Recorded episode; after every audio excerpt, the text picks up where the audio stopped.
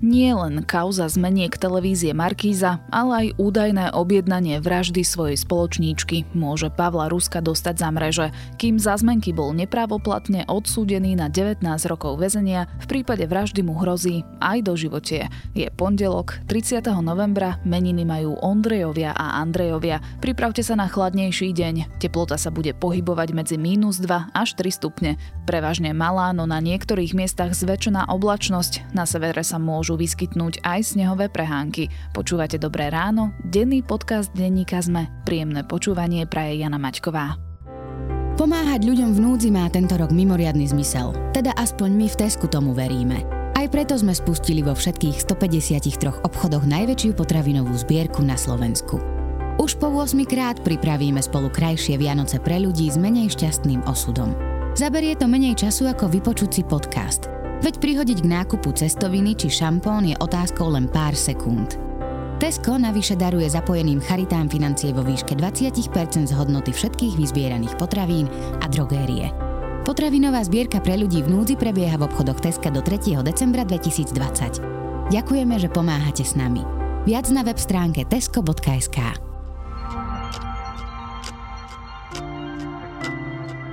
Pozrime sa na krátky prehľad správ. Ochota zaočkovať sa proti novému typu koronavírusu sa mierne zvýšila. V septembri s vakcináciou súhlasilo 23,5% opýtaných. Na prelome oktobra a novembra to bolo takmer 27%. S očkovaním majú najmenší problém mladí ľudia. Parlament v piatok odmietol správu o činnosti generálnej prokuratúry a úradu špeciálnej prokuratúry. Koaličný poslanec Ondrej Dostal tvrdí, že išlo o politické gesto a vyjadrenie nedôvery voči vedeniu prokuratúr. Dodal, že správa v tejto situácii ani nemá význam, keďže správu neprednieslo vedenie. Dočasný prezident policajného zboru Peter Kovažík sa zúčastní výberového konania na post policajného prezidenta. Pre televíziu Markíza potvrdil kandidatúru aj šéf špeciálneho policajného útvaru Links komanda Štefan Hamran. Záujemcovia sa môžu prihlásiť dodnes. Podľa riaditeľa Slovenskej informačnej služby Vladimíra Pčolinského sú jadrové elektrárne Mochovce pre Slovensko veľkým bezpečnostným problémom. Na bezpečnostné riziká pri výstavbe 3. aj 4. bloku elektrární upozorňoval aj europoslanec Martin Hojsík. Ministerstvo hospodárstva tvrdí, že o žiadnych rizikách nevie.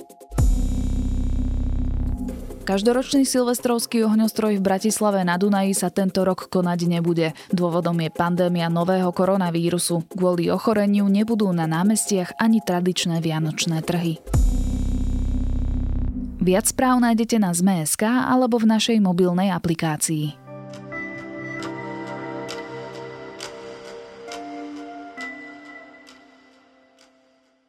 Nahnevaný, frustrovaný a nepokojný. Asi tak by sa dalo zhrnúť vystupovanie Pavla Ruska po ďalšom pojednávaní v kauze objednávky vraždy Silvie Volcovej. Svetkyňa, na ktorej výpoveď sa spoliehal, ho totiž nepodržala a tak o jeho nevinne hovorí viac menej len Marian Kočner. Detaily o piatkovom pojednávaní aj celej kauze sa porozprávam s redaktorom domáceho spravodajstva denníka ZME Romanom Cuprikom.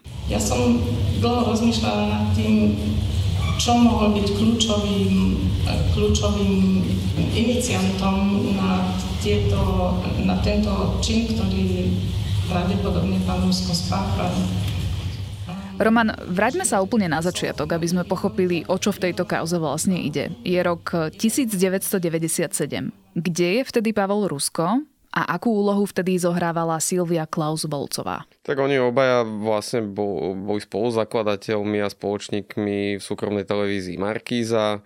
Tým, že to bola pomerne úspešná a bohatá firma, tak sa samozrejme na to, aká bola doba, viedli všelijaké spory a kde kto na tom chcel zarobiť. A na základe týchto sporov Pavol Rusko si podľa mafiánskeho bossa Mikuláša Černáka objednal vraždu tejto svojej spoločníčky. Malo sa to udiať e, v Banskej Bystrici, v sídle e, Černákovej firmy Security 3, kde teda Pavol Rusko prišiel a teda asi zhruba pol hodinu sa tam o niečom rozprávali, no a tí prítomní svetkovia hovoria teda, že tam Pavol Rusko si teda objednal túto vraždu. A ako to nakoniec skončilo? Černák si to teda teda vraj rozmyslel, lebo Ruskovi nedôveroval, tak teda vypovedal jeden z tých jeho ochrankárov a že sa teda na tom aj trochu smiali. Niektoré zase výpovede hovoria, že to zvážoval a tak ďalej. Každopádne akože nakoniec tej vražde nedošlo. Ako to, že sa táto kauza rieši až teraz, po vyše 20 rokoch? Tam to bolo také zvláštne, že Mikuláš Černák si na to spomenul v base, oslovil vyšetrovateľa, niekdajšieho teraz už politika Lukáša Kyselicu a tam mu teda povedal, že ešte si spomenul na túto záležitosť, na základe ktorej sa začal vyšetrovanie. Je to taká zaujímavá okolnosť, že, že to takto vzniklo. Marian Kočner v tríme konšpiruje, že že za tým môže byť to, aby Ruska zlomili ku kauze zmenky, hej, akože kto chce, nech si to pospája ako chce, ale proste je to, no je to také zaujímavé, že si na to ten Černák spomenul až neskôr. Ale zase na druhú stranu Mikuláš Černák vypovedal o viacerých vraždách, nielen o tejto s odstupom niekoľkých rokov, čiže nie je to, v jeho prípade to nie je až tak výnimočné. Zároveň Černák si odpikáva doživotný trest odňatia slobody s nárokom na podmienečné prepustenie. Je možné, že mu aj výpoveď v tejto kauze môže pomôcť? Akože áno, čisto teoreticky to možné je, ale každý, kto do tých jeho prípadov vidí trošku viacej, tak hovorí, že, že Mikuláš Černák má na krku toľko vražd a on viedol tak brutálny spôsob života, že si nevedia predstaviť, že na základe tejto spolupráce s policiou by ho pustili. Ale to vôbec nebraní tomu Mikulášovi Černákovi, aby sa o to aspoň nesnažil, aby nerozprával všetko, čo vie a minimálne sa o to nepokúsil. A áno, akože jemu sa to môže pričítať ako polahčujúca okolnosť, nazvime to takto, ale ja si nemyslím, že by ho na základe toho pustili, ale to vôbec akože nič na tom nemení, že, že môže to skúšať, môže hovoriť, môže teda ešte všeličo odhaliť. S Pavlom Ruskom sú v tejto kauze obžalovaní aj spomínaný Černák, potom boss skupiny Sikorovcov Robert Lališ alias Kibel a komplic Černákov Miloš Kaštan. Černák a Kaštán povedali už na prvom pojednávaní, že sú vinní v tejto kauze. Ostatní dvaja, teda Rusko a Lališ, hovoria o svojej nevine. V každom prípade v piatok bolo ďalšie pojednávanie v tejto kauze v Justičnom paláci v Bratislave. Ty si tam bol osobne. Kto na súde vypovedal? Dozvedeli sme sa niečo nové, niečo závažné? Dá sa povedať, že vypovedali takí menej dôležití svetkovia, aj keď teda Kán je veľmi dôležitá osoba z toho Černakovho okolia. To je kto? On je v podstate jeho spoločník, akože v tej, aj sa tam bavili na tom súde o tej hierarchii, tak Kána označovali možno, že ak nie za pravú, tak ľavú ruku, hej, tak toto tam nenaznelo, ale akože on bol jeden z naozaj, že z toho úzkeho okruhu toho Mikuláša Černáka. Teraz sa rozhádali, svedčia proti sebe, takže je logické, že sa vám už nemajú radi, ale kedysi akože to boli naozaj veľmi blízki ľudia.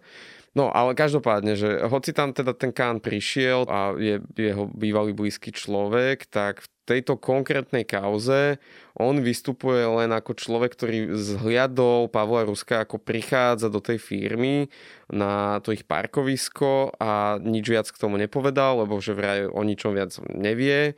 Nevie o tom, že by mu Mikuláš Černák niekedy spomenul, že Pavel Rusko si u neho tú vraždu objednal a tým pádom veľa, až tak veľa z toho, z toho kána nevyťažili na tom súde. Ďalšia osoba, ktorá tam prišla, ktorá bola asi najzaujímavejšia, tak to bola bývalá Mečiarová sekretárka Anna Naďová, teraz uh, už Mojžišová. To bola taká, kedysi taká pani, ktorá mala rada fotoaparáty, keď to môžeme tak povedať. Proste ona bola, ona bola mediálne známa tým, tým spôsobom, akým vystupovala a chválila sa teda, že, že urobila kariéru na tom, že má dobré vzťahy s Vladimírom Mečiarom. Hej? A volali ju Železná Anna, to, to mala takú prezivku. No a napriek tejto svojej povesti e, na tom súde už vystupovala oveľa pokornejšie a bolo na nej vidno, že že nie je rada, že je do toho celého zatiahnutá a že v podstate opakovala, že ona nikoho nepozná, na nič si nepamätá, nič z toho, o čom o nej, ako o nej hovorili, tak vraj nepovedala. Prečo je jej výpoveď dôležitá? To bolo tak, že Pavol Rusko poskytol rozhovor našej kolegyni Nini Sobotovičovej, ktorá vo svojej vysokoškolskej práci opisovala kauzu Gamatex a Markízy A ona sa ho pýtala aj na to, že ako to teda bolo s tým Černákom, no a on tam vravel, že sa dozvedel takú informáciu, že sa na ňo chystá vražda a že chcel si ju overiť o Mikuláša Černáka.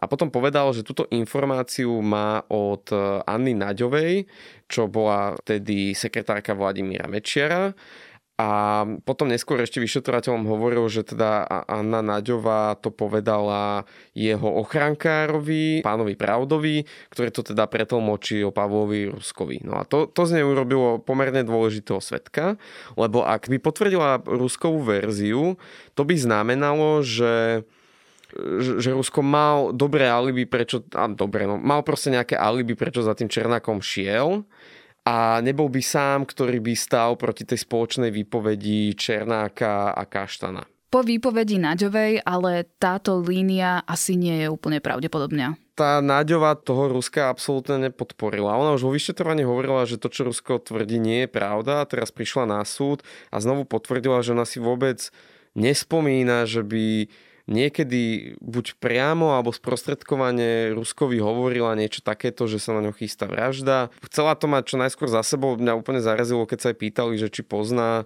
mafiánske skupiny, Černákovcov, Sikorovcov a tak ďalej. Povedala, že nie, ani o nich on, on nič nevie, proste, že ona fakt je zo všetkého mimo a jej vysluch tým pádom skončil veľmi rýchlo a ona teda odkračala preč. Čiže chcela mať e, to čím skôr za sebou, vyzerá to tak? Chcela to mať čo najskôr za sebou a teda aj Rusko, Rusko sa snažil jej výpoveď spochybniť a tvrdil teda, že veď aj ten pán pravda, že vypovedal pred vyšetrovateľmi, že teda, že on sa dozvedel tú informáciu od tej Naďovej a že ona si teda vymýšľa, na čo ma upozornil advokát Roman Kvásnica, advokát poškodenej Silvie Folcovej, že on vo výpovedí povedal konkrétne to, že najprv bolo stretnutie v Banskej Bystrici, že tak si on na to spomína, že najprv bolo stretnutie s Černákom v Banskej Bystrici a až potom, až potom sa nejak stretol s Naďovou. Čiže nesedí tam tá časová následnosť, ako to vykresluje ten Pavol Rusko. Na pojednávaní bol prítomný aj samotný Pavol Rusko, čo bolo možno aj prekvapivé, lebo na posledných dvoch pojednávaniach nebol prítomný. On ako na teba pôsobil? Ako reagoval na tie výpovede? Mal som z neho pocit, keď sedel v tej sieni, tak sa najmä radil so svojím advokátom Marekom Parom a snažil sa vystupovať sebavedomo, ale keď vyšiel z tej siene von, tak tam pred tými novinármi pôsobil tak nervózne a nahnevane. A teda on opakoval, že tí svetkovia sú nedôveryhodní, že teda tá Náďová klame a že on nemal dôvod si vymýšľať, lebo že, že by neurobil takú hlúpu chybu, že by si vymyslel svetka, ktorý ho má podporiť, ktorý nakoniec ho absolútne nepodporí. No a akože tak kráčal, prešlapoval nohami a pôsobil tak nervózne proste na mňa. No. Ešte na septembrovom pojednávaní vystúpil ako svedok aj Marian Kočner, ktorý je práve s Ruskom nepravoplatne odsúdený v kauze zmeniek televízie Markize na 19 rokov väzenia.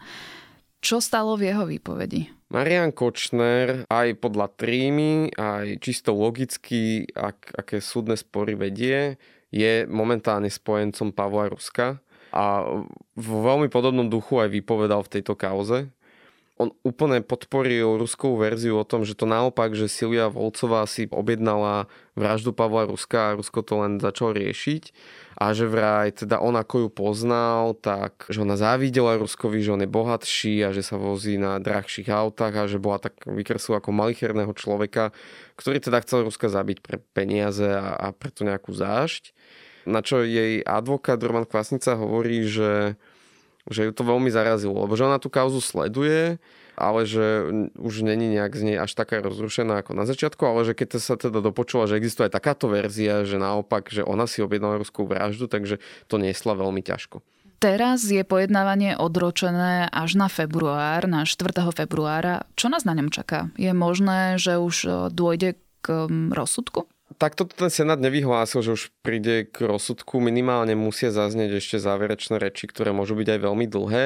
Aj vzhľadom na to, že koľko je tam obvinených, keď si predstaví, že štyria obvinenia môžu rečniť po 4 hodiny a ešte aj ich advokáti sa k tomu vyjadria, tak to môže byť ne, určite asi nepadne ten rozsudok na tom ďalšom pojednávaní, ale vzhľadom na to, kto každý už vypovedal, tak je možné, že sa už to pojednávanie blíži k záveru. Jedine, ale to nemám potvrdené, že, že by tam ešte našli sa nejaké listiny, dôkazy alebo niečo podobné, lebo už aj tých svetkov, akože neviem ešte, kto by mohol napadnúť, že, že kto by tam mohol vypovedať, keďže už hovorili ľudia, ktorí boli na tom stretnutí, ľudia, ktorí no, to stretnutie sprostredkovali, ochránkári, ktorí to stretnutie videli z diálky, Čiže tam asi už neviem, že, že ešte čo by zásadné mohlo zaznieť, ale tak teda uvidíme. Ak súd uzná Ruska vinným, čo mu hrozí? Ak je vinný, tak v podstate spáchal úkladnú vraždu v štádiu pokusu a teda myslím, že mu, by mu hrozilo kľudne aj do živote. Ale uvidíme ešte, že s akým trestom príde prokurátorka. Uvidíme, ako to nakoniec dopadne. Kauzu budeme samozrejme sledovať aj naďalej. Viac sa dozviete na stránkach Denníka Sme. V štúdiu bol redaktor Roman Cuprik. Výnimočný dizajn, svetlá v tvare anielských krídel a najlepšia bezpečnosť v triede. Doprajte si jazdu snou s novým SUV Hyundai Tucson, teraz aj s hybridným pohonom. V revolučnom modeli nájdete 10,25-palcovú obrazovku, dotykové ovládanie, náladové osvetlenie a 620-litrový kufor. Vyskúšajte si Hyundai Tucson v predajniach Autopolis Bratislava na Račianskej, Panonskej alebo na Boroch alebo sa objednajte na testovaciu jazdu na www.autopolis.sk.